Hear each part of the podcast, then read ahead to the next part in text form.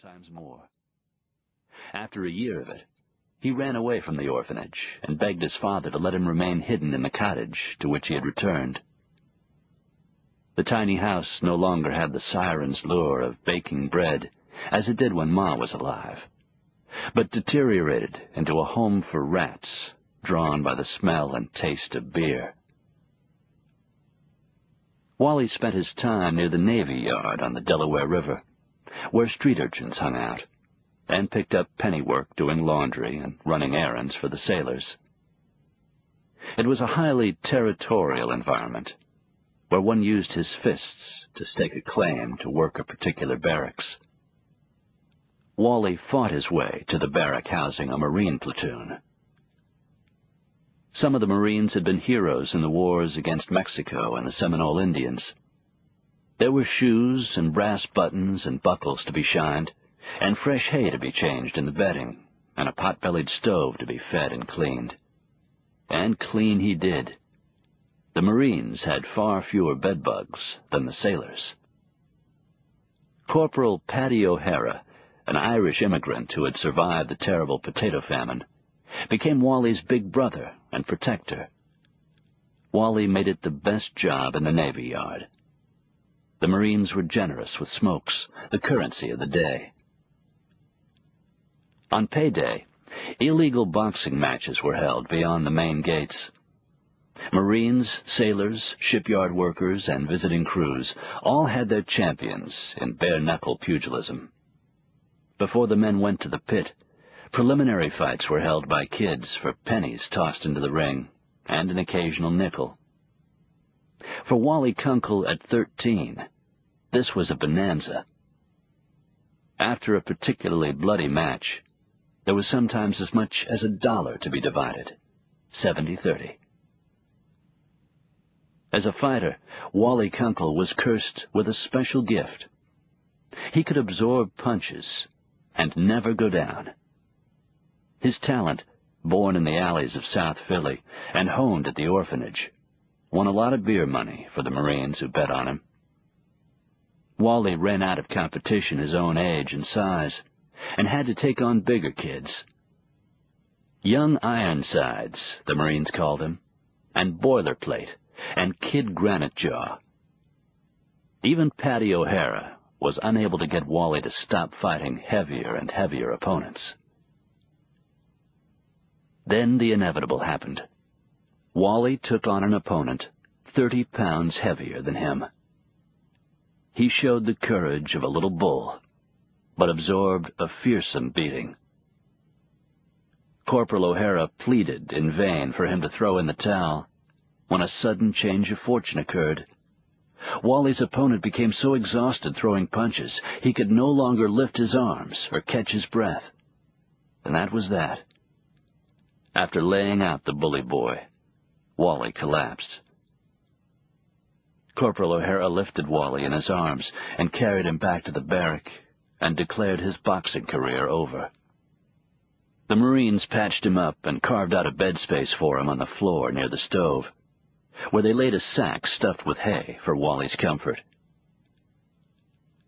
When the juvenile constable came looking, Wally was kept hidden, and the Marines advised the constable not to come looking again. Well, they had pet dogs and such, but Wally presented a different problem. The platoon commander, Lieutenant Merriman, was a right fair guy, and noting the men's affection for Wally, had some documents fixed up to state that Wally Kunkel was actually 16 years of age, and he was sworn in as a Marine. At 13, he became a Marine drummer boy.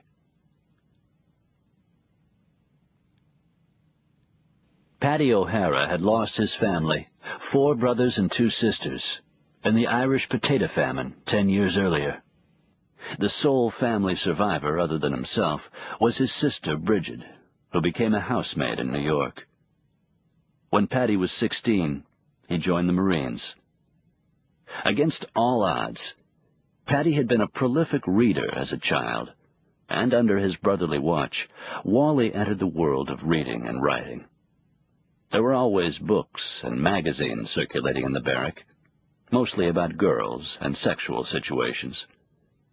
There were also barrack readings of poems by Paddy O'Hara, which gained an unusual popularity among his fellow Marines. By the year of 1860, eleven Southern states had formed a coalition to preserve the institution of slavery and threatened to secede from the United States if Mr. Lincoln was elected president. In November, Abraham Lincoln won. And as his inauguration grew close, an ominous cloud was descending upon the land. Southern states called up their militias. Southern-born officers resigned from the Army and headed home to organize the rebels' army. Wally Kunkel's platoon, designated as the 1st Philadelphia Marines, was ordered from the Navy Yard and boarded a troop train that swept down from Boston and New York, taking on militia and reserve units at every stop. The train was met by dignitaries on stands covered with bunting, and bands hustling up profound patriotic music and cheering citizens. The dignitaries spoke fierce language about the traitors in the South, and women wept, and the newspapers blared headlines reeking of war fever.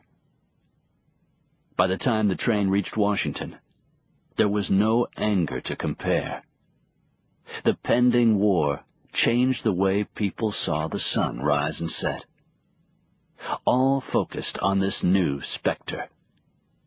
In Washington, all other forms of life had been numbed by war cries.